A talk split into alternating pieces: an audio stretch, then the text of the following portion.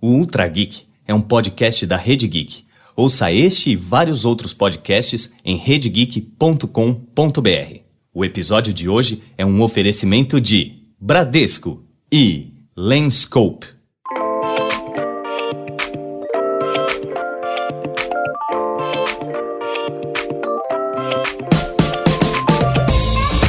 Você se interessa sobre um assunto, começa a pesquisar sobre ele e quando vê, já está completamente obcecado pelo tema.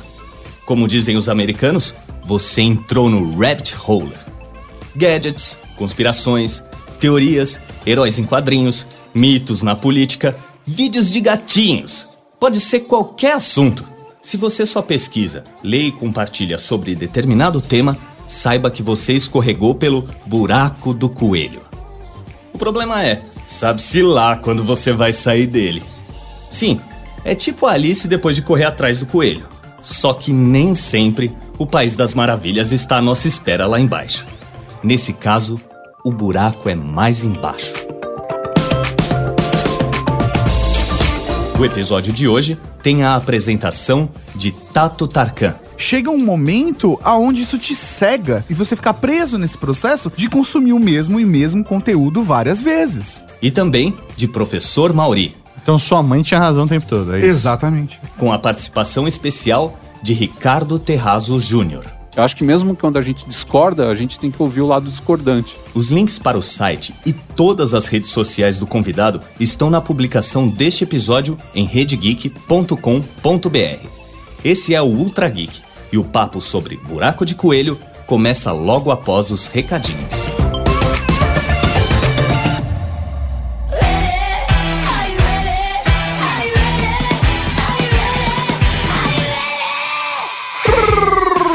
Rica. Recadinhos, cavalaria! Estamos aqui para mais uma sessão de recadinhos, Sr. Tato Tarkan. Professor Mauri, precisamos falar sobre nossos amigos da Lenscope. Sim, Sr. Tato Tarkan, eles que estão apoiando todo o nosso conteúdo aqui na Rede Geek, inclusive apoiando com as lentes que nós estamos utilizando neste momento. Exatamente, e devo dizer, eu amo usar essas lentes com Digital Comfort, que são aquelas lentes que filtram a luz azul. E aí muita gente fala, putz, mas o que, que tem a ver essa luz azul? Por que ela é prejudicial? Então vamos explicar aqui rapidinho. A luz azul ela está presente em luzes naturais como a do sol, mas a luz azul natural não prejudica os nossos olhos como a luz azul artificial. A questão é que tem dispositivos com essas telas, como celulares, tablets, computadores, tudo isso que emite uma certa frequência que deixa a gente acordado, que desperta a gente, que cansa a nossa vista e atrapalha nosso sono. E a longo prazo isso pode prejudicar a nossa retina. Por isso que o pessoal da Lenscope recomenda a Lenscope Digital Comfort, porque ela tem esse filtro de luz azul, esse filtro que elimina a luz azul de chegar nos nossos olhos. E aí, uma pergunta que muita gente manda pra gente, inclusive a Natane recentemente mandou, mas uma galera da cavalaria mandou no meu Instagram, mandou também pra Rede Geek, mandou no nosso WhatsApp, foi perguntando em relação à mudança de cor. Mas peraí, essa lente ela fica mais amarelada? Ela é azul? Qual é a cor dessa lente? A lente, por causa do filtro, ela tem uma tendência a ficar um pouco mais amarelada. Mas é muito sutil. E quando você coloca no rosto de fato, você não percebe diferença de temperatura. Então, ah, eu trabalho com design, eu trabalho com edição de vídeo, eu trabalho com cores. Isso vai prejudicar meu trabalho? Não, não vai prejudicar. Pelo menos eu uso lentes com Digital Comfort há muitos anos e devo dizer que nunca tive nenhum problema. É muito mais fácil você ter diferença de cor por conta da tela que você tá usando entre uma e outra, mas você não percebe diferença nenhuma na temperatura, né? Temperatura se a cor tá mais azulada, se ela tá mais fria ou se ela tá mais amarelada, se ela tá mais quente. Você não sente isso utilizando essas lentes. As lentes Digital Comfort, porque da concorrência, você vai ter problema. Então. Eu já vi umas aí, professor Mauri, que realmente é complicado. E é por isso que eu me sinto muito à vontade mesmo para recomendar a Lenscope. Eu gosto muito do produto da Lenscope. Realmente estou muito satisfeito. Lembrando a galera, se você quer ter uma lente com Digital Comfort feita com altíssima qualidade e um custo-benefício maravilhoso, você ainda pode comprar na Lenscope com o cupom da Rede Geek. É só digitar lá na hora da compra. Rede Geek 2019, tudo junto, e você ainda ganha 30 reais de desconto em qualquer compra. And, fora isso, você também tem 100 dias para testar e aprovar. Então vai lá em lenscope.com.br. Lenscope se escreve L-E-N-S-C-O-P-E. Lenscope.com.br. Também tem uma coisa que eu gostaria de falar nesses recadinhos para você que sempre acha que eu sou um cara bem humorado, um cara pra cima, porque eu sou uma pessoa emocional, na verdade. Então eu tenho altos e baixos. Ou eu estou completamente feliz, ou eu estou completamente irritado, mas eu não sou bipolar, tá? O nome disso é uma pessoa emocional. E me pegaram pela primeira vez numa gravação extremamente de mau humor, professor Mauro. Deixa eu adivinhar, então você gravou com o Mundo Freak sobre humor, é isso?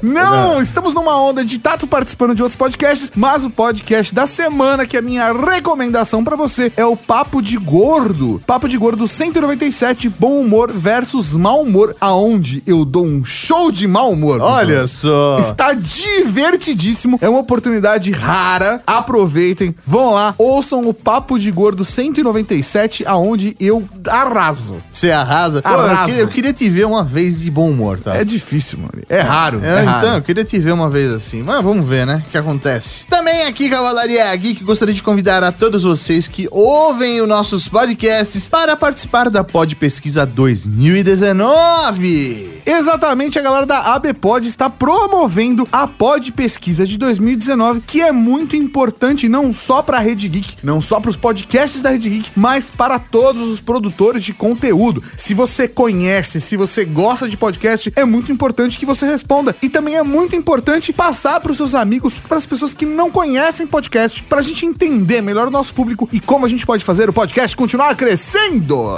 Então vai lá, abpod.com.br barra podpesquisa 2019. Corre lá que faz toda a diferença. E por último, mas não menos importante, senhor Tato quero divulgar aqui o encontro carioca de podcasts, ou Essa Parada! Se você quer participar dessa parada, essa parada rola agora no dia 16 de novembro de 2019, ao meio-dia, no Memorial Municipal Getúlio Vargas, lá na Praça Luiz de Camões. Então, se você quer garantir o seu ingresso, entre em bit.ly barra essa parada, tudo junto. É isso aí, o encontro é completamente de graça, então Cavalaria Carioca, vamos comparecer e encher a casa. Eu pensei que você ia falar encher a cara. Só depois do Ah, final velho. do, evento. Que aí é o happy hour É, dessa aí. parada. Professor Mauri, quero aproveitar e falar mais uma coisa, só muito importante. Eu gostaria de agradecer a todos maravilhosos e lindos que apoiam a gente, apoiam o conteúdo da Rede Geek. Galera do Padrim, muito obrigado mesmo. O que vocês fazem faz toda a diferença pra gente. Então, gostaria de realmente agradecer. E se você gosta do nosso conteúdo e quer contribuir, vai lá em redegeek.com.br barra apoie e se cadastre, inscreva-se, seja um assinante da Rede Geek. É isso aí, se você gosta do nosso trabalho, você acredita naquilo que a gente faz, colabore, não importa o valor, você está ajudando a financiar todo o conteúdo que a gente produz aqui. Já são quatro podcasts por semana. E a contagem vai aumentar. E não para aí, tá? E não para aí! Mas o que, que tem agora? O que tem agora? O que tem agora? Agora tem podcast, podcast, podcast, né? Podcast.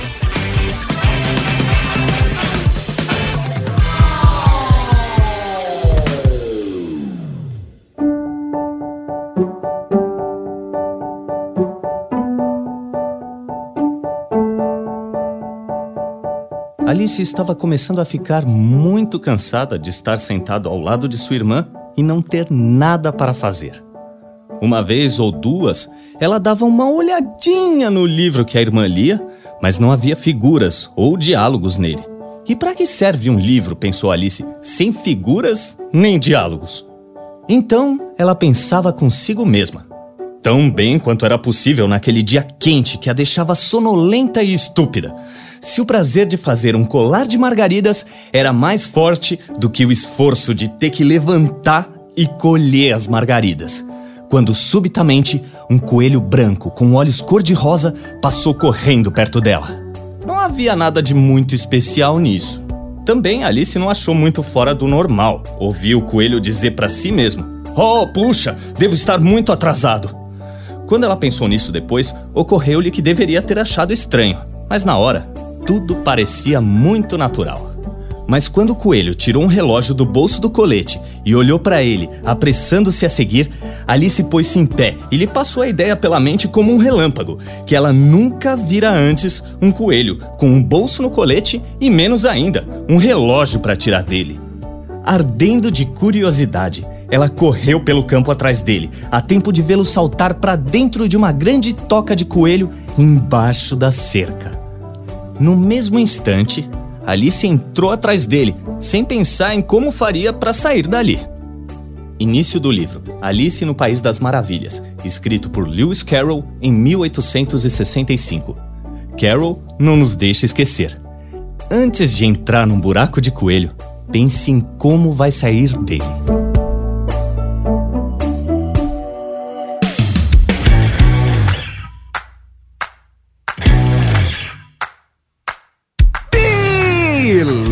Beleza! Estamos aqui hoje para falar, professor Mauri, de toca de coelho. Vamos falar sobre Glory Roll. É, Não, mais, mais ou menos. Você quase entendeu. Vamos falar sobre o buraco do coelho. Se você ainda não entendeu, não tem O problema. coelho? O buraco do coelho. Meu Deus. Eu ouvi o Uraco. Eu também. Que é muito mais profundo. né? Quando você chegou no buraco, é porque pegou. Mas se você não entendeu, fica aqui com a gente, porque nós vamos explicar durante o programa. E pra isso nós trouxemos ele. Estava com saudade de ouvir a voz desse homem aqui no Ultra Geek, senhoras e senhores, Ricardo Terrazo Júnior, o Duque da Moca. Pois é, estreando o formato novo aqui, eu não tinha gravado ainda nesse É formato verdade. aqui, com narrador no começo, essa coisa. É, o dinheiro faz isso, né? As pessoas gastarem com, com tudo que podem. um pouco Viagens, mulheres, viagens não, narradores. É. Lá no, no canal masculino, lá no Papagaio, eu finjo que eu sou outra pessoa, faço outra voz e as pessoas acham que tem um narrador, mas sou eu mesmo. É a minha segunda personalidade. É, vamos, vamos começar o papo sobre o buraco do coelho? Não, rapidinho, rapidinho. Ricardo, se o pessoal não te conhece ainda, Ah, por boa, favor, boa. divulgue aí de onde Por você vem. favor, é, eu sou do site Canal Masculino, que fala de moda, estilo, etc., do mundo masculino. E também eu faço o Papo H, que é o podcast do Canal Masculino, onde a gente fala aí de um, de um leque um pouco mais aberto de assuntos, né? A gente fala de lifestyle, fala de vida profissional, fala de relacionamento. Quem não conhece, por favor, entra lá no site, tem o- os links para o podcast, ou então pode procurar o Canal Masculino nos agregadores de podcast que vai encontrar lá. É, pra quem não conhece, o Papagaio tem um formato meio revista, É. assim, com assuntos diferenciados. Coluna semanal. É isso aí, não, é e bem eu legal. posso ser nojento falando que é o maior podcast de moda masculina do mundo. Cara, Não, nossa. é, não existe nenhum outro podcast. E isso porque a gente tem o Business of Fashion, assim, que são sites gigantescos, tipo o Wall da moda, sabe? Inclusive, o Papagaio foi referenciado pelo iTunes, né? Alguns Sim. anos atrás, falando sobre os principais podcasts brasileiros, e o Papagaio estava lá, no meio. A gente é foda. E eu ia inclusive puxar, começando pelo Papagá. A gente descobriu e ouviu a primeira vez Buraco do Coelho no Papagá 115, que inclusive o Ricardo critica a gente quando a gente recebeu o Gevar aqui. E ele Falou fala besteira. de umas besteiras que o Gevar fala. E ele tirou um sarro, tá? Eu quero só deixar isso no- pontuado aqui. Ele não falou, não vou falar mal, porque são amigos nossos. Mas todo mundo sabe quem é. Eu sempre falo isso, todo mundo sabe quem é. Mas tudo bem. Ah, o Gevaer tá enfiado no buraco do coelho, eu não tenho culpa, cara. Agora, vamos falar do buraco do coelho. O buraco do coelho é uma teoria sua? O que é o buraco do coelho, Ricardo? Na verdade, é um termo que é usado, é largamente usado, principalmente pelos americanos. Eles gostam muito da história do rabbit hole. A história toda começou com uma ideia de você se aprofundar no assunto. Então, sei lá, você conhece uma banda nova, aí você se anima com essa banda e você começa a procurar material sobre essa banda. Antigamente, isso não acontecia, porque. Porque a gente tinha dificuldade do analógico, né? Era É, uma o, acesso, barreira. o acesso à informação É. era mais limitado. Você falava, ah, conheci o Iron Maiden, beleza. Tem um, um disco do Iron Maiden, um amigo meu tem outro, é esses dois que eu vou ouvir agora durante meses até sair algo novo, ou ser importado, alguma coisa, ou um amigo viajar e trazer pra mim. Revista, você tinha que esperar a revista sair, A né? revista mensal, né? Revista mensal. Várias eram revistas Então, até mensais. você chegar no, no conteúdo dessa banda, ou de, sei lá, um quadrinho que você gostava, alguma coisa assim, você tinha que ficar cavucando aos poucos durante anos, às vezes. E é por isso que se formava muito fã-clube. Porque o fã-clube era uma maneira das pessoas se juntarem e conseguir distribuir material. Então, trocar pessoal- experiências, trocar Troca- coisas novas. Exato. descobriam, Então né? o pessoal xerocava, que nem. Eu tinha meus amigos, a gente xerocava a tablatura de música um para outro, né? Sim. Pra poder distribuir, porque se a gente fosse comprar uma revista era caríssimo, né? Comprar revista importada era bem difícil. Então, nessa época, a gente não conseguia se aprofundar tanto no assunto que nem hoje, que você consegue passar um dia inteiro é, só lendo entrevista da banda, vendo clipe da banda, baixando música ou escutando música no Spotify. Podcast é um exemplo. Se os caras virarem fãs do Ultra Geek, eles conseguem ouvir o Ultra Geek de agora pro resto da vida deles. Quantos. quantos São 400 e... Mais de 400 É, episódios. Mais né? de 400 episódios. Eu nem sei que número é esse. É, é que vocês não sabem quando esse programa vai sair, É, né? então, também não sei quando esse programa vai sair.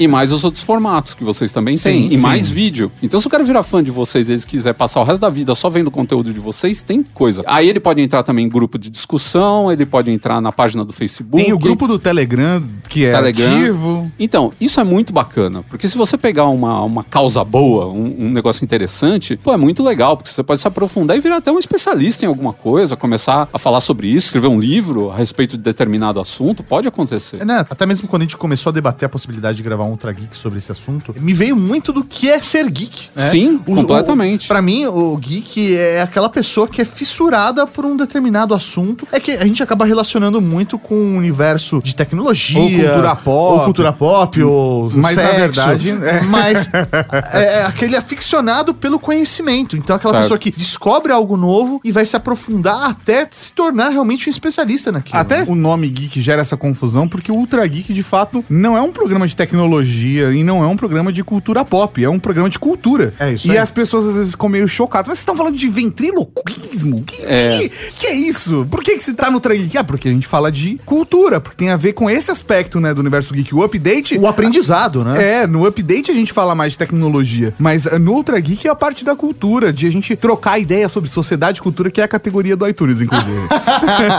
Mas eu acho que, além disso, né, não obstante isso, eu acho que a gente precisa também dar uma oxigenada no nosso conhecimento e no nosso próprio papo. Então, por mais que você seja fanático por alguma coisa, de, de vez em quando você tem que parar e falar assim: não, vou falar de outras coisas, eu vou ler sobre outras coisas, né? E eu acho que os podcasts, os próprios canais do YouTube têm que fazer a mesma coisa de vez em quando para dar essa oxigenada, para dar uma, sabe, trazer ares novos, ideias novas e pessoas novas também com outro ponto de vista, né? Então, se o cara ficar preso nessa coisa sempre, é é a história do buraco de coelho. Ele vai se afundando, se afundando lá até que ele sai no mundo de Oz, que é um mundo maravilhoso que só faz sentido para ele. Sim. Que esse que é o problema, que a, a hora que o cara começa a se afundar tanto, eu acho que a metáfora perfeita é que não seria o buraco de coelho, mas um buraco, que é onde você afunda, afunda, afunda e chega uma hora que você não vê mais nada. Você só vê escuridão, aquele assunto, né? E mais nada. E ele pode piorar ainda quando as pessoas pulam pra dentro desse buraco com você e fica um bando de maluco falando só sobre aquilo e não enxerga mais nada. Eu acho que tem muito a ver com um fenômeno, na verdade, que a gente mesmo discute bastante. Toda vez que a gente se encontra, a gente discute bastante, que é a conversa de hiperlink. Que a gente tá conversando e aí, de repente, uma informação da conversa faz com que um dos membros da- do bate-papo lembre de algo e aí ele traz esse assunto e, de repente, a conversa muda completamente pra esse assunto. E no meio desse assunto, você encontra uma outra informação que leva pra um outro assunto e, às vezes, a primeira conversa nunca foi terminada, né?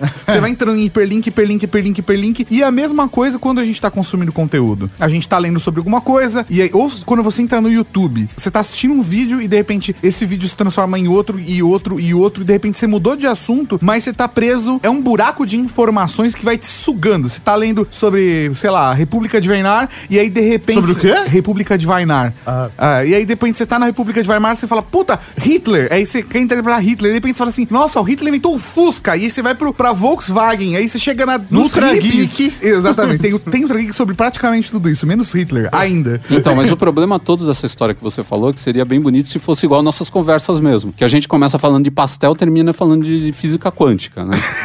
Ou começa em física quântica e acaba em pizza. em, em pizza. Então, e a gente não sabe como a gente fez isso. Depois a gente fica falando, né? Como é que a gente chegou nisso, Mas né? o que, que eu queria falar mesmo? O problema do efeito do buraco de coelho é justamente o contrário, é que o cara ele entra num assunto e ele não sai daquele assunto, ele não vê outras perspectivas. Então ele começa a acreditar em tudo que, aquilo que ele vê ligado àquele assunto. Que É, é, o perigo é aonde o buraco de coelho te leva. que é a Terra plana, por exemplo. Exato, é o que é a bolha. É a bolha. E, e essa bolha é uma bolha política, é uma bolha religiosa, é uma bolha social e às vezes conspiracional, entendeu? A questão é pra onde ele te leva. Tá, mas aí você tá colocando a questão do buraco, né, como algo negativo. Na maioria das vezes é. Mas olhando, assim, é, de fora... Na teoria ele é bonito. Então, ele é bonito. Eu consigo olhar e falar, caraca, meu, é Que- da hora eu ser especialista em algo. Então. É legal eu fazer um estudo e aí depois eu fazer um mestrado, um doutorado. O, o bonito E- é você ter acesso à informação. É. Eu acho que essa é a parte mais bonita da história. Então. Que hoje a gente tem cada vez mais acesso à Mas informação. a gente, fica tem, mais um- fácil. a gente tem uma coisa maligna aí que saiu do Matrix.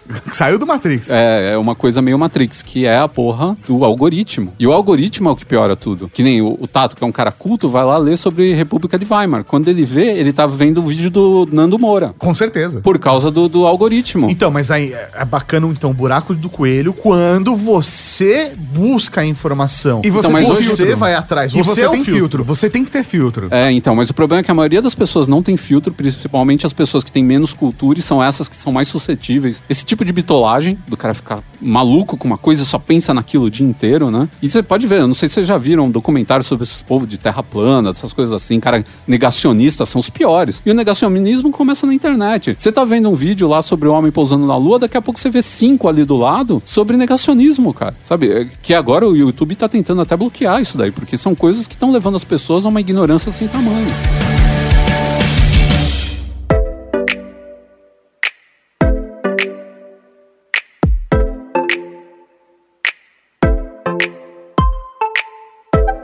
Se nossa curiosidade nos leva a entrar no buraco do coelho, quem dá o empurrão fatal é o algoritmo. Eles que vieram para organizar nossa vida no meio do caos do universo de informações acabaram por nos enclausurar em bolhas de grupos que não se comunicam. No TEDx Brasília, o programador Ricardo Capra foi enfático ao mostrar como os algoritmos criam muros entre as pessoas de pensamentos e interesses diferentes. Ou seja, os que querem dar uma saidinha de suas bolhas digitais ou aqueles que querem ter consciência sobre as bolhas que estão entrando vão ter trabalho. E não há atalhos. É preciso negociar com os algoritmos. Capra explica, abre aspas, o mundo será cada vez mais analítico, e neste mundo cada vez mais analítico vão existir dois tipos de seres humanos. Um deles vai aprender a configurar o que quer receber, vai aprender a dizer o que ele quer ver, vai aprender a configurar um algoritmo para mostrar o que ele quer ver. O outro, não. O que vai acontecer com esses dois seres humanos é que aquele que escolheu configurar vai ver as coisas e informações que escolheu ver. Aquele que não escolheu configurar vai ver coisas que alguém escolheu para ele ver. A minha pergunta para vocês é: vocês querem escolher as informações? Vocês estão no poder do que vocês recebem, do que vocês administram e do que vocês têm de informação? É uma opção de vocês. Fecha aspas.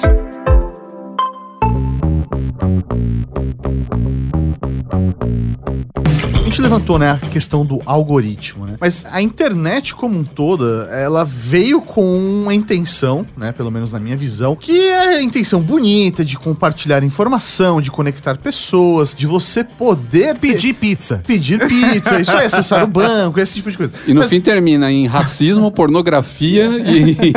E terra plana. E terra plana. Pô, que receita.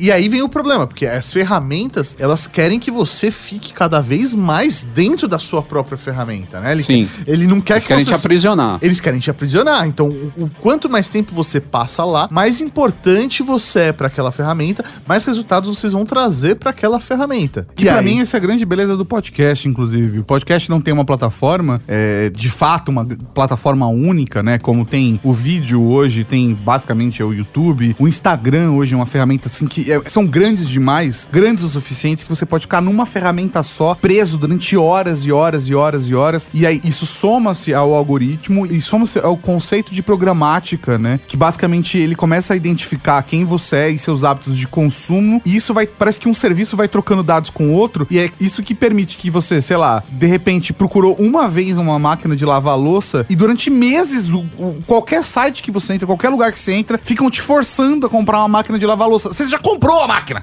Você já comprou, mas tá lá ainda. Então, essa questão da programática piora ainda mais a situação, porque as ferramentas sabem quem você é e do que você gosta. Então, é óbvio que ele vai te entregar mais assuntos sobre o que você gosta. Tem um lado positivo disso, que ótimo, que bacana, eu gosto de um assunto, é legal saber que tem um repositório Que ele tá te entregando, é, tá facilitando tá o facilitando processo. essa busca pra você. Mas ao mesmo tempo, chega um momento aonde isso te cega e você fica preso nesse processo de consumir o mesmo e mesmo conteúdo várias vezes. Não, eu acho que essa é realmente a parte complicada. E pessoalmente, eu acho que a gente não tem muito pra onde ir, né? Acho que aí o filtro ele acaba sendo nós mesmos, né? Porque a rede social, sei lá, o YouTube, o Facebook, o Instagram, o próprio WhatsApp, eles não estão preocupados com isso. Eles querem, Não, não. eles querem que realmente você fique preso ali o máximo de tempo possível e ele vai criar regras pra conseguir fazer com que isso aconteça. E aí, na verdade, até concluindo o raciocínio que o Tato iniciou e não finalizou, É, o podcast é bacana por isso, porque você baixa o conteúdo, você escolhe, acabou um podcast, você vai olhar qual é o próximo que você quer ouvir, né? O podcast é a revista do século XXI, cara. Não, é verdade, porque você vai lá na banca, escolhe qual que você quer e leva pra casa e lê a hora que você quiser. Só que tudo isso digital, sem precisar sair de casa e sem precisar ir até a banca. E sem precisar gastar dinheiro. e todo o catálogo tá à sua disposição. Porque Exatamente. até mesmo, sei lá, por exemplo, o Netflix, por mais que você hoje possa escolher o que você quer ver, você não sabe qual é o 100% do catálogo Não, não dos faço caras. ideia, não faço ideia. Você fica preso aquilo, tipo, naquela, verdade. naquela lista de coisas que ele. É. Ah, tá, você vai gostar disso aqui. Não, hein? o Netflix é um dos piores, porque você vê que ele tá te forçando ali aquela programação ali que tem na, na, na capa, né? Naquela página de entrada. É, isso aí. Então você vê que ali ele tá te forçando. E eu já notei que eles fazem algumas coisas do tipo: estreou uma série policial nova, eles enchem de série policial, eles pegam aquelas séries policiais que estavam lá no fim da sua lista, né? Na parte minha lista. Aham. Pegam e jogam pro começo também. Que é meio que pra te incentivar a consumir aquelas que eles Você que já eles tão gosta lançando disso, olha aqui. né? Então eles fazem isso. E aí aquela sua lista ela vira uma bagunça, porque coisas às vezes que estavam no começo que você queria assistir vão lá pro final. E você se Então, perde, né? É, eu não gosto da maneira deles mostrarem o E conteúdo. tem um outro não. fator maluco, que eu não sei se já aconteceu com vocês, mas de você na casa de um amigo e quando esse amigo coloca o Netflix, abre o aplicativo, você fala: Nossa, esse É outro programa tá, Netflix." É, esse programa tá no Netflix? Não sabia que tinha esse filme. Sabe? A minha- a minha esposa fala isso, fala assim, eu- gente vai assistir alguma coisa, ela falou, ó, mas não abre o seu perfil não, porque no seu perfil só tem coisa ruim. Abre o meu, que o meu tem as coisas legais. E aí você vê, meu, é completamente, Completamente diferente. diferente. As sugestões que ele oferece são completamente Assim como diferentes. você vê o Instagram de outra pessoa. Não sei se já fizeram esse exercício, mas. Não, mas quando- você escolhe seguir no Instagram. Sim, você escolhe seguir. Mas da mesma forma que você escolhe seguir, eh, o Instagram mostra tudo que você segue, mas ele também não mostra coisas que você segue. Assim como o YouTube. O YouTube ainda é mais profundo, porque o YouTube tem uma porrada de gente produzindo conteúdo todos os dias. E ele pode te mostrar coisas que você está inscrito para assistir nos canais e coisas que você não está inscrito. E às vezes não te mostra algo de um canal que você gosta e mostra de um outro canal que você nem sabia que existia. É uma parada meio maluca. Ele vai conectando pontos e parece que de alguma forma ele tá escolhendo o que você precisa assistir e às vezes você fica sem opção. Quando eu faço uma viagem pra fora do Brasil ou quando eu tô fazendo alguma pesquisa de pauta, o meu YouTube fica maluco. Ele não sabe quem eu sou. Às vezes ele coloca conteúdo de vários idiomas diferentes, de vários países diferentes. Assim, é uma maluquice. Porque ele tá te testando é, também, né? eu comecei a criar perfis diferentes. Então, às vezes, poxa, se eu vou fazer pesquisa de pauta, eu uso um perfil tal. Se eu vou ver umas paradas meio maluca, eu uso o perfil tal. Eu faço isso também com, o- com o Netflix do Rafa no canal. Não, o eu- então, o que eu faço é abrir uma janela Anônima. privada, né, anônima, e aí eu, eu navego pelo YouTube por essa janela que eu sei que eu vou ver alguma coisa muito maluca, vou entrar, sei lá, num vídeo de um cara que eu não conheço ainda e acho meio estranho, pode ser meio estranho o canal, eu abro por aí, pra depois não ficar vendo esse desgraçado na minha timeline de 5 em 5 minutos. Mas você sabe que o YouTube sabe que é você, né? Sabe, mas ele... Ele, Ele Ele respeita. Ele respeita. Eu eu estou deixando claro É. de que eu não quero que não isso quero que interfira. isso seja é, é por aí. Mas eu acho que esses algoritmos são bem, por exemplo, aquela primeira página do YouTube, aquilo lá pra mim é criminoso colocar aquele bando de retardado naquela primeira página. Só porque aqueles caras têm um milhão de views. O fato do cara ter um milhão de views não quer dizer que o cara mereceria estar numa primeira página, porque o cara não tem conteúdo. A gente tem lá o cara tomando banho de Nutella, isso pra mim vai ser emblemático pro resto da vida. É, não, é, é o, é o banho de Nutella de cada geração. De cada geração. A gente passou pela fase da faca mil grau, depois banho de Isso. Nutella, aí o corte de sabonete. Isso. Então, é, tem essas coisas e às vezes não tem cada coisa legal que poderia ter, né? Vídeo sobre história, sobre ciência. E os caras simplesmente deixam de lado. E aí o pessoal vai se afundando nisso aí. Pô, eu fico impressionado, hoje nem tanto, mas antigamente com a minha sobrinha com o lance lá do, do Minecraft. Sim. Cara, que negócio do inferno. Se eu tenho um filho e começa a ver aquilo celular, eu acho que eu,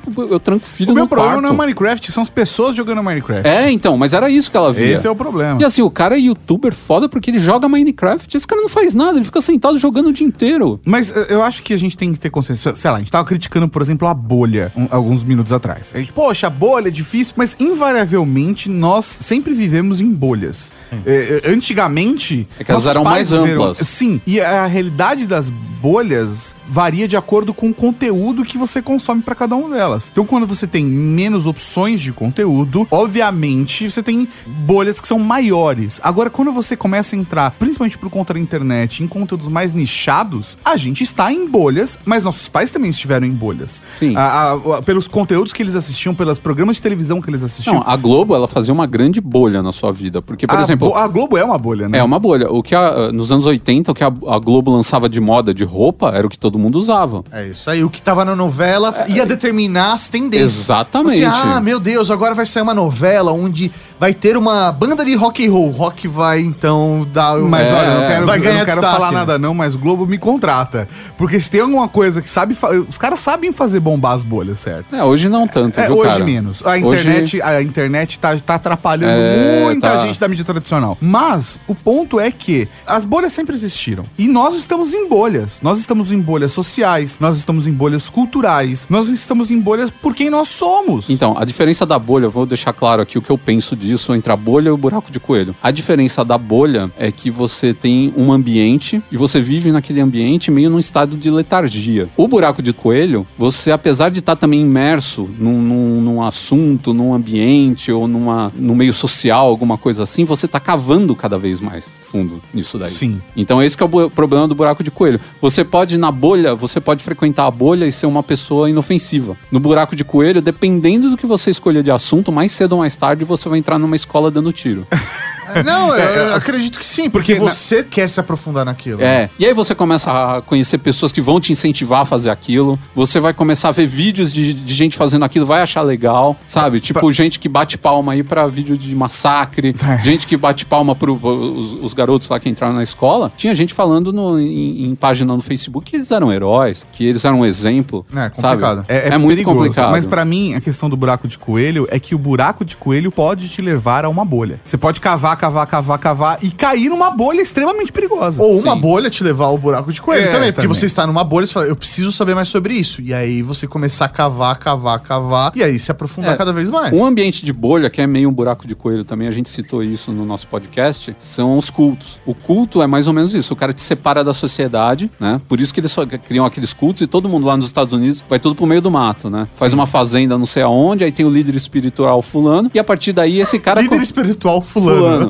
E aí, a partir daí, é, tinha o Tim Ó, o Tones. o fulano. aliás, o Jim Jones, né? Tim Tones era o personagem zoeira do, do, do Chico Anísio, né? Sim. Que tirava um barato. Que hoje nu- nunca teria, né, cara? É. Politicamente incorreto até o último fio de cabelo. Então, tinha o Jim Jones, teve o, o Charles Mason, esses caras. Então, se reúne lá numa comunidade e a partir daí, esse cara vai te separar da, da sociedade pra tudo que ele falar, você não, não dá o contra. Porque você não tem como ter um- uma base e, e a partir dessa base você, você tem um argumento pra contrapor o cara. né? Então o cara falou: ah, o certo é todo mundo viver pelado. Vai viver todo mundo pelado, ninguém tem o que falar contra o cara. É isso aí. Ele, con- não- ele consegue entender e fazer uma manipulação de informação pra, a, a ponto de você não questionar o que ele tá dizendo. A questão pra mim é que hoje isso se tornou um elemento mais natural. O que acontece? Antigamente, um processo de culto, ele era fabricado, né? A pessoa criava artifícios pra ele se tornar um grande líder, de tocar as pessoas e de vender as suas ideias, seja com más ou com boas intenções dentro desse processo de culto. Hoje eu vejo que graças à internet nós temos diversos processos que não são vistos como culto, mas que são. E isso eu coloco dentro de aspecto religioso, dentro de aspecto político e dentro de aspecto financeiro. De gente que tá, sei lá, entrando em esquema de pirâmide, de gente que tá eh, eh, reverenciando um certo, sei lá, escritor, uma figura política, entendeu? E tudo Eu- que o cara fala é lei. e tudo que essa pessoa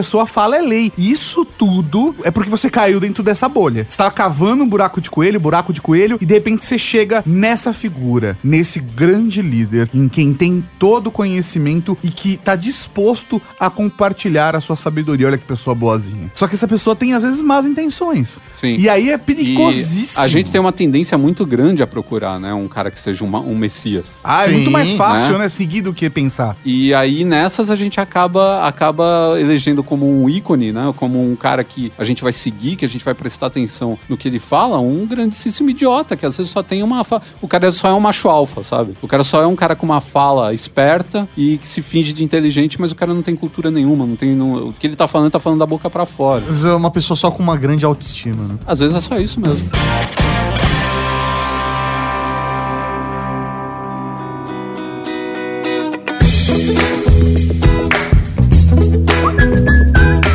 2004. Com a popularização da internet, todo o conhecimento humano acumulado estará acessível com alguns cliques. 2019. A Terra é plana.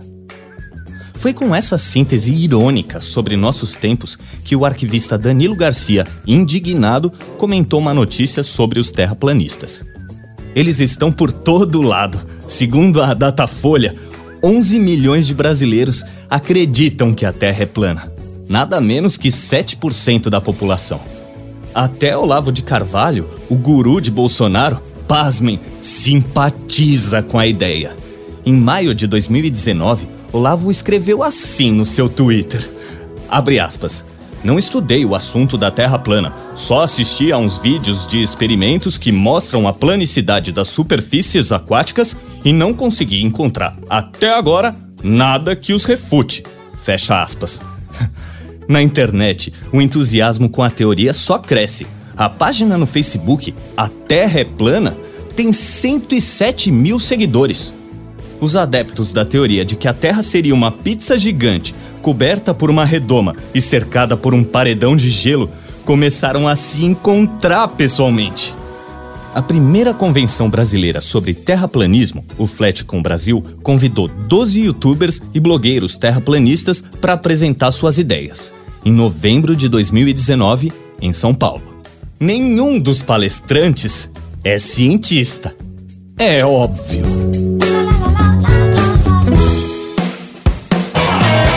Gente tá falando de bolhas, né? Fala de grupos. Mas eu acho que é muito difícil também de se excluir desse papel, né? Ah, É, vocês sim. conseguem se enxergar dentro de uma bolha hoje? Por mais que a gente tenha uma visão racional e consiga entender que existe uma bolha, meu, eu consigo me enxergar dentro de uma bolha. Com certeza. Vocês também? Então, o problema é esse. As pessoas que são a- a- as mais prejudicadas por esse tipo de comportamento, elas não enxergam isso. Elas não veem que elas estão dentro dessa bolha. Então, é aquele cara que fala assim, por exemplo, ah, como você não enxerga que a banda X é a maior banda do mundo? Quem tá falando? É você que tá falando isso. Ninguém mais Baseado fala em isso. quê, né? Baseado em quê? Cada um tem um gosto. Você não tem como falar que tal banda é a maior banda do mundo. A gente pode falar, por exemplo, comercialmente. A que mais vendeu. A que mais vendeu, a que tem os maiores shows. Ou que é uma banda muito boa, que tem, um, tem uma técnica muito boa. discografia muito grande, com muitos sucessos tal. Mas dizer que a banda é a melhor banda do mundo, ou o artista X é o melhor artista do mundo, ou o fulano é o maior ator do mundo, é muito difícil, porque são critérios muito subjetivos. Sim. Né? Cada pessoa usa um critério. Tem gente que vai, ah, a melhor banda do mundo é que os guitarristas são os melhores, o outro é o vocalista. Pra mim, é saber fazer música. O resto é resto, cara. Tem muita banda aí que os caras nem são tão técnicos e, não, não- não- e fazem boas músicas. E você fala, caraca, É. como eles conseguiram fazer isso? de Então, onde veio isso? Mas o cara tem feeling, o cara Sim. sabe, o cara tem, tem um- o, o talento dele não tá em tocar, o talento dele tá em compor. É isso e aí aí. é diferente. Então, esse cara aí é o cara que pra mim é o pior de todos. Porque é o cara que acha que o mundo dele é o certo e que ele tem um monte de gente em volta dele falando que ele tá certo Sim. de fazer aquilo, de ser daquele jeito e não sei o quê. E quando ele sai daquilo, ele se torna um cara agressivo. Porque ele não consegue entender um mundo diferente daquele que ele tá vivendo. E como as pessoas não vivem no mesmo mundo Exato. que eles, né? Exatamente. E aí o, cara briga com o pai, briga com mãe. Tem cara que parou de falar com pai e mãe aí porque não votou no mesmo candidato que ele votou, cara. Isso é um absurdo. É, isso é um absurdo. Parou de falar com um amigo. Eu entendo sentir vontade. eu entendo sentir vontade de falar, porra, não concordo. Eu amo e admiro essa pessoa mas, poxa, percebo que não tem os mesmos valores que ela. Às vezes vocês têm exatamente o mesmo valor, só estão enxergando a realidade por dois prismas diferentes. Exato. Então, eu entendo a sensação do eu não quero mais falar com tal Não, pessoa. eu- eu- Então. justamente quando eu vejo, sei lá, por exemplo, pessoas que eu cresci, que eu conheço, respeito, sei lá, escolhendo, sei lá, exemplo, voltar num Bolsonaro, eu consigo entender que essa pessoa, ela não é uma pessoa ruim, uma pessoa maldosa, que ela quer o melhor pra ela, inclusive pra mim também. Sim. Só que ela acredita naquilo que esse caminho que ela escolheu vai ser O melhor escolheu toda a sociedade. Vai ser o melhor pra toda a sociedade, que eles vão Eu- chegar nesse, então, nesse resultado. Eu, eu entendo, por exemplo, eu não gosto de arma. Não sou um cara, não sou chegado, acho que ideia de arma não é uma coisa boa. Por mais que o pessoal fale, ah, mas eu quero me, me, Proteger. me proteger e tudo mais. Mas eu entendo a dona Cotinha que mora em Parelheiros e tem, tem tiroteio. A mulher de 70 anos que tem tiroteio na, na, na- janela da casa dela. Essa mulher querer milícia, querer não sei o quê, porque, meu, ela quer só deitar a cabeça dela à noite e dormir tranquilo. cara. Eu acho que foi o Mamilos que fez um programa muito bacana onde elas estão falando de eh, você começar a conversar mais com as pessoas e parar de xingar. Sim. Sabe? Você vê uma pessoa que não tem o mesmo pensamento que o seu, você não tem que chegar e falar, chamar o cara de idiota, de imbecil, de ignorante. Você tem que falar, cara, qual que é o seu ponto de vista? É esse? Deixa eu te explicar porque eu acho que você tá errado. E no fim das contas, talvez a gente consiga chegar aí num, num, num Meio termo. No meio termo, num denominador comum aí pro nosso impasse aqui. Ou então talvez eu até consiga te convencer. Ou até você Né? ser convencido pela outra pessoa, às Meu, vezes. é. Tolkien convenceu C.S. Lewis que Deus existia. E C.S. Lewis virou um, um cara tão carola que ele escreveu Crônicas de Nárnia, que é uma grande alegoria à fé cristã. Sim, e, o, E ele era ateu, cara. E o C.S. Lewis convenceu o Tolkien de que Deus não existia. E o Isso Tolkien... nunca, isso nunca aconteceu. Isso nunca aconteceu. Ia ser muito louco, né? Imagina. Os caras sentaram, conversaram e trocaram de opinião. trocaram de Você opinião. com Você tá essa? certo. Você também. Tolkien chegou em casa, arrancou todas as cruzes, jogou... Deu pro C.S. Lewis, né? Ele juntou, Nem, juntou nem tudo, gasta dinheiro. Tá vou usar mesmo. juntou numa mochila e deu pro C.S. Lewis, aí ele foi lá e colocou tudo na casa dele. Mas eu consigo enxergar as bolhas que eu. Bem, não consigo enxergar todas, mas eu consigo enxergar várias bolhas que eu estou dentro. E eu, pelo menos, tento praticar esse exercício de. Desapego? De desapego, de me olhar pelo lado de fora e encontrar o caminho do meio, né? Sem querer fazer nenhuma referência religiosa, mas eu tento fazer, de buscar esse. Seis então. De- é. não, não, de encontrar o caminho do meio no aspecto de não levar tudo muito a sério, sabe? De entender qual é a minha realidade, por que, que eu penso dessa forma, e ao mesmo tempo fazer o exercício de falar, poxa, se eu tivesse em tal realidade, será que eu pensaria como eu penso agora? Eu consigo entender. Se colocar no lugar da pessoa. Eu- Até na empatia, é, mesmo. Sim, empatia é fundamental. Sei lá, eu, por exemplo, acredito num país com menos Estado do que o Mauri acredita. Mas quando a gente conversa, a gente entende o que cada um quer dizer com Exato. isso e quais são os nossos valores. E ver que a pessoa não é mal intencionada, não tá falando um ou outro, não tá falando isso porque quer, tipo, ah, eu quero me dar bem nessa história toda. É isso aí. Eu me irrito hoje muito mais com as pessoas que são bitoladas e que não estão dispostas a conversar, não estão dispostas a trocar ideia e de entender o lado do outro, mesmo que seja de entender e falar: ah, que bom, nós discordamos. E beleza. Com o que, que a gente concorda então pra gente continuar a conversa? Sabe? Do tipo, ah, você concorda que azul é uma cor? Ah, já é um começo. Já é um começo, vamos exato. embora. E aí, você concorda que o azul é a cor mais quente?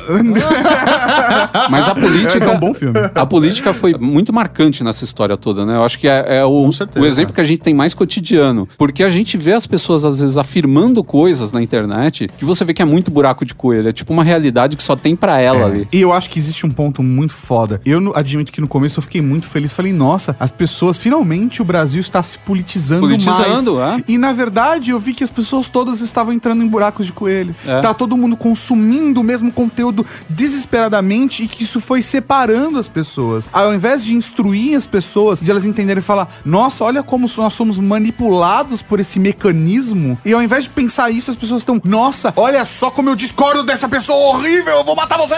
E virou um processo muito mais de branco e preto, sabe? Não, e Azul outra coisa, vermelho. e outra coisa, o manipulado sempre é quem tá do outro lado. Justamente. Exatamente. E é muito louco porque, se for analisar friamente mesmo, essas grandes ferramentas, essas grandes redes sociais, a tecnologia em si, na verdade, eles estão usando de engenharia social para poder controlar essas pessoas. A base do ser humano é o fato de que ele é um ser social, de que ele precisa conviver em sociedade, ele precisa conviver em grupo. É uma necessidade intrínseca, tá na natureza do ser humano essa necessidade de ser social. Eu né? acho muito legal você levantar essa bola por um motivo. Eu diria que não. Eu diria ao contrário. A gente tá descobrindo agora que o ser humano é o ser mais antissocial que existe. Mas ele precisa de alguém do lado pra poder criticar. Ele precisa Exatamente. fazer isso. Então, junto. mas é diferente. Mas, meu, você vê hoje o que tá acontecendo com as pessoas. As pessoas estão cada vez menos sociais. Gente reclamando de sair pra balada. Velho, pelo amor de Deus, tira essa bunda da cadeira. No Japão a gente já tem já toda uma Esse é classe um problema, de inclusive. pessoas que se tornaram eremitões. Os E- caras urbanos. urbanos. o cara entra no quarto dele e ele não sai mais pra nada, cara. Mas ele continua convivendo em sociedade, cara. Por quê? conta das redes Por- É por sociais, causa das por- redes sociais. é. Ele achou o grupo dele lá de ermitões. Nem tão- isso, cara. Eles nem isso, eles não têm amigos. Então, mas daí nesse caso essa pessoa provavelmente ela tem algum distúrbio psicológico que ela precisa de um tratamento. Mas porque é um por base, é um por problema. base, Mauri, a gente- ele quer conviver, ele precisa conviver com outras pessoas. Mauri, a gente tá falando de uma parcela muito grande da sociedade pra ser uma, um distúrbio de. Então, mas a gente vive numa sociedade doente. É, Essa é então. a questão. A sociedade sempre Ah, foi mas- doente, né? A gente então, não consegue encontrar mas se sanidade. O, se o ser humano abraça isso tão bem, com tanto, com tanto carinho, essa coisa, tipo a almofada japonesa do amor, Então, é cara, porque é, é uma coisa de louca, porque o ser humano, no fundo, no fundo, ele é meio escrotão mesmo. Mas eu quero levantar uma outra bola de um ponto que o Mauri falou que eu acho que é muito interessante. Que nós estamos cada vez mais hiperconectados, né? E a gente discutiu como o buraco de coelho funciona, como a bolha funciona. Mas o ponto é que nós também estamos sendo impactados tanto por essa parada que a gente começa a criar hábitos que eh, antigamente nossas mães criticavam, né? Ah, Como você fica fazendo três coisas ao mesmo tempo? Assistindo televisão, estudando, ouvindo música, tudo junto? E não sei o que lá. não faz nada direito, moleque. É, e hoje é uma coisa completamente normal pra gente fazer quatro, cinco coisas ao mesmo tempo. E às vezes a gente tá por conta do WhatsApp, sei lá, em seis conversas ao mesmo tempo. Então, tudo, tudo ao mesmo tempo, a gente fica sendo impactado por muita coisa ao mesmo tempo. Isso cria um déficit de atenção, porque é o que faz a gente se, se enfiar nos buracos de coelho. Porque você vai vendo o negócio ali do lado, na listinha do, do YouTube, e vai clicando. Deixa e vai clicando, e vai clicando. E esquece que você entrou pra ver uma matéria do, do vestibular que você vai prestar e começa a ver vídeo de, de anime, de não sei o que, sabe? De umas Ainda bem que o YouTube não conecta com Xvideos. Nossa Ainda bem não, Senhora. talvez seria bom, porque Xvideos você acessa por quê? 20 minutos acabou, vai embora? talvez seja melhor. Eu não, eu não sei, depois do cara que bateu 64 e morreu do coração, eu não sei mais de nada. Vou fazer uma pergunta pra vocês. morrendo do coração a roda. Hoje, vocês assistem televisão ou a série ou um filme só assistindo ou vocês assistem com o celular na mão? Depende. No cinema é chato no celular na mão. Não, não, não. tô- Já vi gente, eu já briguei com Não, gente nossa, no cinema. Não, mas eu tô em casa, na minha Em casa, no meu sentado lar. no sofá. Cara, depende. Se eu estou sozinho, eu estou usando o smartphone junto com a segunda tela. Se eu. Engraçado, o smartphone já foi a segunda É, tela, não, né? ele é, a É. primeira. Agora ele é a primeira. Agora, se eu estou com, com a outra pessoa do meu lado, aí eu paro tudo e vejo o, sei lá, a série, o filme. Porque aí eu estou com aquela pessoa junto comigo. Aí me incomoda usar o smartphone junto com a série ali. Parece que eu não estou dando atenção o suficiente pra pessoa, porque nós estamos fazendo aquilo juntos. Então, eu normalmente não uso o smartphone. Mas já junto. aconteceu de, sei lá, tá você e sua esposa no sofá e cada um, sei lá, rodando o Instagram enquanto tá passando alguma coisa na televisão? Sim, sim, já aconteceu. Mas a gente conversa antes, fala assim, a gente vai assistir ou vamos ficar aqui zapeando, vendo coisa junto? Relaxando. Relaxando. Aí, ah, não, vamos ficar relaxando. E aí a gente compartilha, olha, dá uma olhada nisso aqui. É, sim. Mas é relaxando, consumindo 20 coisas ao mesmo tempo. É né? isso aí. E cada um dentro do seu próprio universo. Eu e a Bárbara, como a gente é geração X, que é a melhor geração, X-Men. É. é, geralmente quando a gente senta pra ver um- uma série, alguma coisa assim, a gente não fica se dividindo a atenção, a não ser que tenha alguma referência nessa série que a gente queira se aprofundar nisso Sim. pra não, não ficar boiando. Então, tipo, ah, o cara citou um evento histórico. Eu falo, porra, eu não quero ficar assistindo essa série sem saber o que é esse evento histórico. Que é algo relevante pra Aí série. ele pausou, é algo- assistiu um documentário de Não, duas horas. Eu pauso mesmo. E às vezes documentário mesmo. Eu pauso o documentário e vou procurar na internet mais so- ass- sobre aquele assunto. Porque às vezes você tem outra compreensão daquilo que você está assistindo, você tendo mais informações sobre um Tem daquele olhar, né? É, porque, pô, você começa a entender melhor o que, que é aquilo, meu. E, e é, é bem complicado isso, de você não se perder, às vezes, em bobeira. É, né? justamente, né? Ficar vendo, ah, olha o Tom Cruise, ah, o Tom Cruise tem 54 anos, 1,65m. Não, e as ferramentas hoje, sei lá, como do Amazon Prime, se você pausa, ele já te mostra na Mostra. tela. Quem tá, no, quem tá no elenco quem ali tá na na hora? cena, É. a música que tá tocando. Cara, mas eu vou te falar que isso é muito legal. Isso é legal. Isso é muito legal. É o X-Ray. Não, isso é o que falavam que ter em 2000, né, na internet. Ah, vai ser no futuro, vai ser tudo assim. E foi de verdade. eu fico feliz. É, só falta agora o jetpack pra eu sair voando por aí.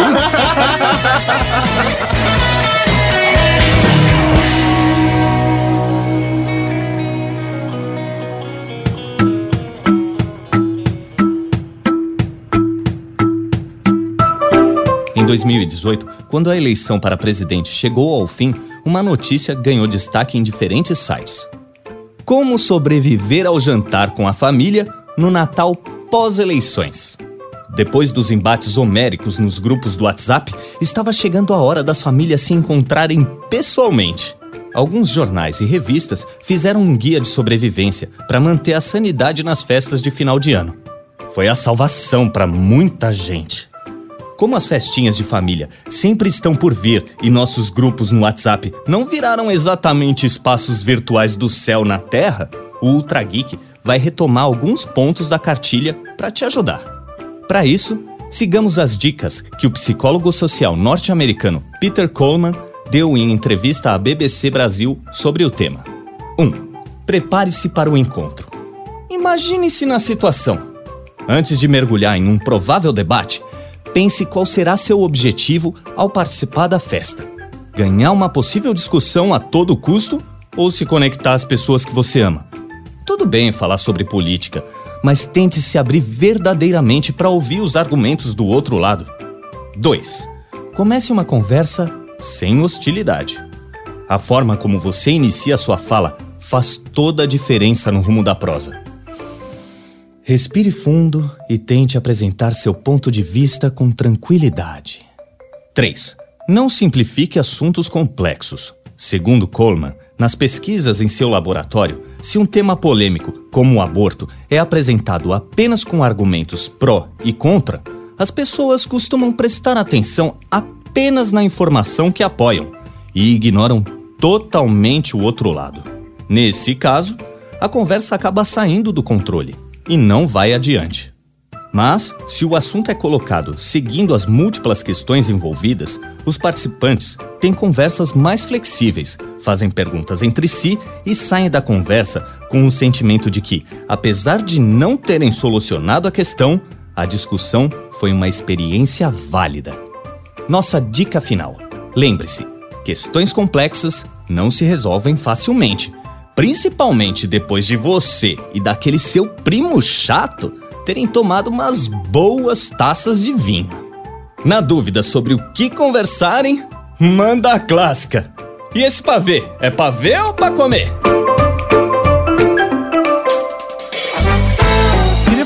Desabafo aqui no, no Ultra Geek, cara. Particularmente, eu senti que eu tava sendo levado pela parada. E com o tempo, eu fiquei cada vez mais maluco. Eu já sou um cara compulsivo em diversos aspectos da minha vida. A alimentação tá aí pra provar, né? Mas eu acho que eu sou um cara muito compulsivo relacionado a consumo de conteúdo. E eu funciono muito no buraco do coelho, sabe? Uhum. E eu percebi que eu tava sendo levado pra um caminho que eu não queria. Principalmente em relação com as pessoas que estavam à minha volta. Oi, eu sou o Tato. É, é mas é isso mesmo. tantos segundos. Programa Márcia Goldsmith, né? Não, mas é isso mesmo. Eu senti Tato que entrou tava... no buraco, aparece embaixo é, escrito é, assim: Tato entrou no buraco do coelho.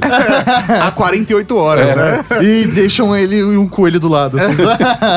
mas, particularmente, cara, eu senti que tava ficando uma um parada bem pesada e que tava ficando difícil para mim fazer algumas coisas que para mim não eram antes. E, e foi uma parada meio maluca. E eu comecei a desacelerar. Eu comecei a entender momentos e criar meus filtros de maneira como eu consumia as paradas. Então, por uhum. exemplo, eu quebrei recentemente um hábito, não foi porque eu queria, mas porque minha esposa precisou, mas eu quebrei um hábito de infância que desde criança eu assistia televisão para dormir. E faz aproximadamente uns cinco meses que eu parei de assistir televisão para dormir. Eu coloco uma musiquinha de boinhas, coloco um timer para ela acabar e pego um livro. Sepultura. É isso, isso. bem levinho mesmo. Um trash metal, assim, bem, bem gostoso. Um doom metal, né? Ah, é pra, norueguês. Aí é pra dormir de verdade. Norueguês. Isso, norueguês. Mas eu comecei a, a colocar um, um sonzinho bem leve e comecei a ler. Eu percebi que lendo mais, eu tava otimizando o meu tempo ao invés de ficar nesse hiperlink maluco. Porque se você fica com o celular na cama, você de repente tá num outro universo e, e linkando com coisa, notícia, então, você não, notícia, você não notícia. lê no celular. Eu não leio no celular, eu tô usando o Kindle porque o celular ele é meio perigoso. Porque enquanto você tá lá no celular, você fala, ah, agora eu vou dormir. E aí de repente parece uma notificação e te é. fode à noite. Ou de repente você tá vendo algum conteúdo que te linka com outra coisa. Então, mesmo se eu estou, por exemplo, no celular ainda antes de ir pra cama, na cama é raríssima a situação de usar o celular. Mesmo que eu esteja com o celular preparando para ir pra cama, eu tô ouvindo um podcast sem o estímulo visual audiovisual ou assistindo uma entrevista e aí eu desligo todas as notificações, eu silencio grupos, eu vou fazendo um processo de baixando o ritmo pra eu conseguir dormir. A gente falou sobre isso no programa sobre sono, o link tá aqui no post pra você que tá ouvindo o podcast, dá uma olhada lá no site, mas é, esse processo de higiene de sono eu continuei fazendo. E eu percebi que, por exemplo, poxa, vou sair e vou na casa de um amigo, coloco o celular em, tipo, não perturbe, deixo ele no bolso. Às vezes eu tô, tipo, sei lá, assistindo televisão ou jogando videogame, eu tiro o celular do meu lado e deixo numa mesa, sabe? Tipo, na mesa da sala pra eu não ficar conectado. Eu comecei a fazer o processo inverso. Tá ficando velho. De tá. me desconectar. Não, é porque Põe eu percebo no copo. que eu tava parando de curtir as coisas. Eu tava parando de curtir deitar na cama. Então sua mãe tinha razão o tempo todo. É isso. Exatamente. é, e agora eu ando com. Sempre carrego uma blusa. Experimenta tomar um copo de leite quente. Mas então, tá, passou a curtir mais. Eu passei a curtir mais as coisas. Curti mais acompanhando a minha esposa no sofá, assistindo alguma coisa. Passei a curtir mais sair com os amigos. Passei a curtir mais fazer as coisas que eu gosto, até jogar videogame. Fazer uma coisa de cada fazer, vez. às vezes, uma coisa de cada vez. É muito legal no trabalho fazer 40 coisas ao mesmo tempo. E às vezes é até legal fazer isso na hora de lazer. Mas não dá pra fazer isso o tempo todo. É perigoso a gente fazer isso o tempo todo. Então eu comecei a fazer o processo inverso. Vocês sentem essa necessidade? Ou é uma parada que, tipo, porque eu sou muito compulsiva? Na verdade, eu, eu sinto essa necessidade para situações específicas. Por exemplo, na hora de dormir, eu nunca deixo o celular conectado. Isso é uma coisa que eu sempre fiz, até mesmo porque o, o próprio vibrar do celular, ele me desperta. Então, se eu chego, sei lá, chegou Queria um eu e-mail. acordar tão fácil assim. Chegou um e-mail de madrugada. Por exemplo, eu não sei qual é o toque no meu celular, porque eu nunca deixei ele fora do silencioso. Ele sempre está, É. ele sempre está ao 100% no silencioso. Só vibra. Se chegar um e-mail no meio da madrugada lá, promoção da loja online, meu. Press aquele- release, É, Mauri. vai- Pega- o- chega de madrugada. É, o vai me acordar. Então eu, eu sempre desabilitei todas as conexões. Então, sei lá, vou deitar na cama, tal, vou entrar no estado de dormir. Eu, por exemplo, eu gosto de jogar coisinhas antes de dormir. Então, eu tiro a rede, né, desabilito a internet e aí vou jogar meu jogo ali de palavras cruzadas, meu Sudoku, essas coisinhas de, de, de Mauri, o que você faz antes de dormir? Só do cu. Só do cu. e aí, a partir Desculpa a piada quinta série, nunca sai de Ah, não, mim. quinta desculpa, série. gente, desculpa. Minha quinta série interna saúde. Sua quinta série. Mas eu entro nesse, nesse processo. Agora, quando eu estou numa reunião de amigos, eu tenho que me esforçar, eu tenho que racionalizar pra conseguir me desligar do celular. Uma coisa que, por exemplo, já me deixa muito feliz é o fato de eu não lembrar de tirar fotos. Eu não tenho necessidade de registrar. Meu, você imagina, todo lugar que você vai, as pessoas falam: ah, não, tira uma fotinha aqui ainda, não É, eu come, também. não. Tira uma. Meu, eu não tiro foto de nada. É, eu, Eu também também não. assim. Meu, eu quero, eu estou ali, aquela lembrança de estar com meus amigos já pra mim é o suficiente, eu não preciso mostrar pro mundo que eu estou ali naquele momento com as pessoas. Raros são os momentos que eu falo, poxa, Vamos fora ver, isso, eu quero registrar. tirar uma foto. É, isso aí, mas- Mas aí a foto ganha o valor. Porque se você tirar foto de tudo, Meu, nada tem valor, é só uma foto. É. Justamente. Mas pra não mexer no celular, eu tenho que racionalizar. Até mesmo, sei lá, quando eu tô com meus pais, né? Ah, vou almoçar com eles lá no domingo. Meu, durante o almoço, todo mundo participa, tá? Mas chega uma hora que todo mundo vai pra sala, que se joga no sofá, cada um pega o seu celular, um deixa a TV ligada, outro tira um cochilo. Então, a gente acaba, a família como um todo, acaba se voltando pros smartphones depois, né? E aí, é, obviamente, é difícil você não entrar nesse ritmo também. Então, me desconectar do smartphone é algo, tem que ser algo racional pra mim. Ele não é natural ainda. Então, vocês estavam falando dessa história de se desconectar, né? De diminuir a velocidade no, no final do dia tal, fica mais calmo. Eu também faço algo bem similar do que vocês falaram, né? Eu gosto de assistir TV no final da noite. Eu vou saindo cada vez mais fora da internet, né? Então, as minhas atividades são, são menos internéticas, né? Então, eu gosto muito de assistir um filme. Ou, tudo bem, é baixado, é streaming, mas eu não fico vendo, não tem uma timeline pra me, me Do lado, né, falando. É, porque a timeline pra mim é o pior de tudo, porque é um negócio infinito. É, justamente. Né? Você não sabe a hora que você tem que parar de ver aquilo. E pelo menos um filme ou uma série tem fim. Você falou, bom, agora eu vou dormir. né? Então aquilo dá um fim na, na, na sua noite. A não ser quando chega Stranger Things às três da manhã e você fala, vou maratonar. Aí fudeu, né? Sua saúde foi pro brejo. Mas é legal também quando você tá dentro de alguma coisa que seja muito. que te- esteja te absorvendo, né? Absorvendo sua mente, assim, a sua atenção, que você pare um pouco aquelas coisas que você tá lendo ou você tá assistindo e pare um pouco pra ponderar sobre aquilo, né? Pra pensar, mas é assim mesmo? Esse cara tá me falando tal coisa. Será que isso faz realmente sentido? Será que não tem um ponto de vista contrário ao dele que possa também me conquistar ou me fazer pensar melhor sobre esse assunto? né? Então, eu acho que hoje em dia a gente tem muito esse problema. O problema do cara que vê só um lado de tudo e nunca procura o outro lado. Eu acho que mesmo quando a gente discorda, a gente tem que ouvir o lado discordante, né? Então a gente tem que, é, seja de direita ou de esquerda, é importante você ouvir quem tá do outro lado do, do espectro político, ou então... Ou quem tá no outro buraco, né? Ou quem tá no outro buraco gritando alguma coisa, né?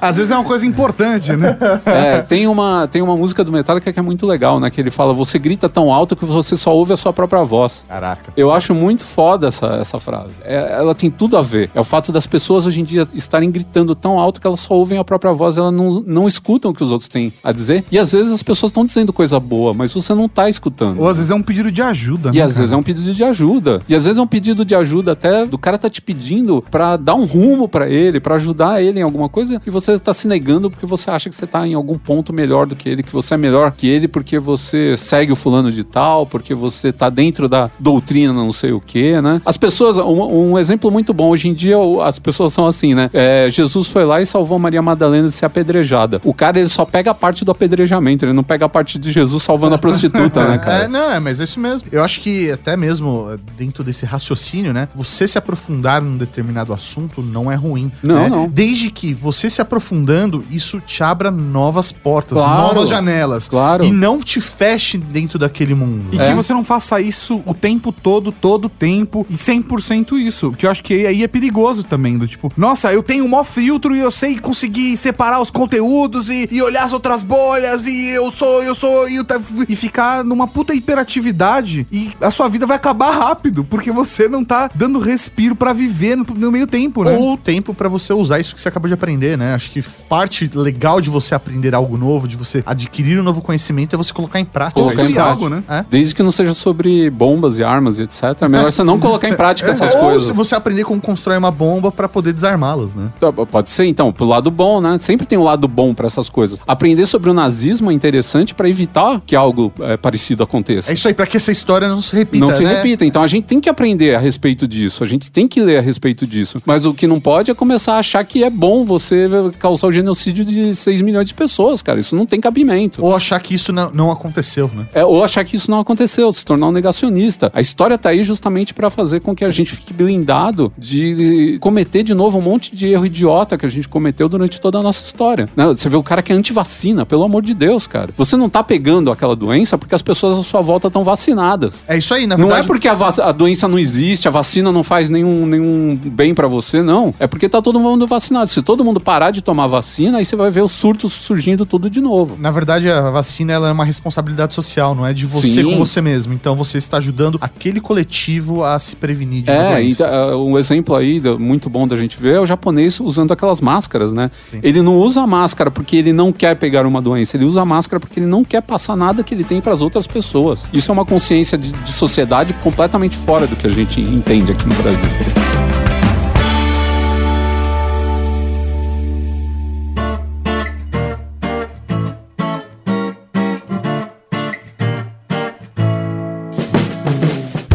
Este episódio é uma produção da Rede Geek. Se você gostou desse podcast, compartilhe com seus amigos.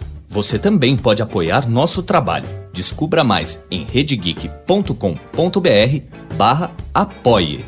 Quer fazer parte da Cavalaria Geek e participar do nosso conteúdo? Compartilhe com a gente sua opinião em áudio pelo WhatsApp 11 98765 6950. Seu comentário poderá aparecer no podcast Serviço de Atendimento à Cavalaria. Direção e apresentação: Tato Tarkan e Professor Mauri. Com a voz de Márcio Vaz. Pauta e pesquisa: Lissa Souza. Texto original: Lilian Martins. Produção: Laura Canteiras. Arte: Tato Tarkan. E a edição divina de São Eduardo. Ouça mais episódios em redegeek.com.br.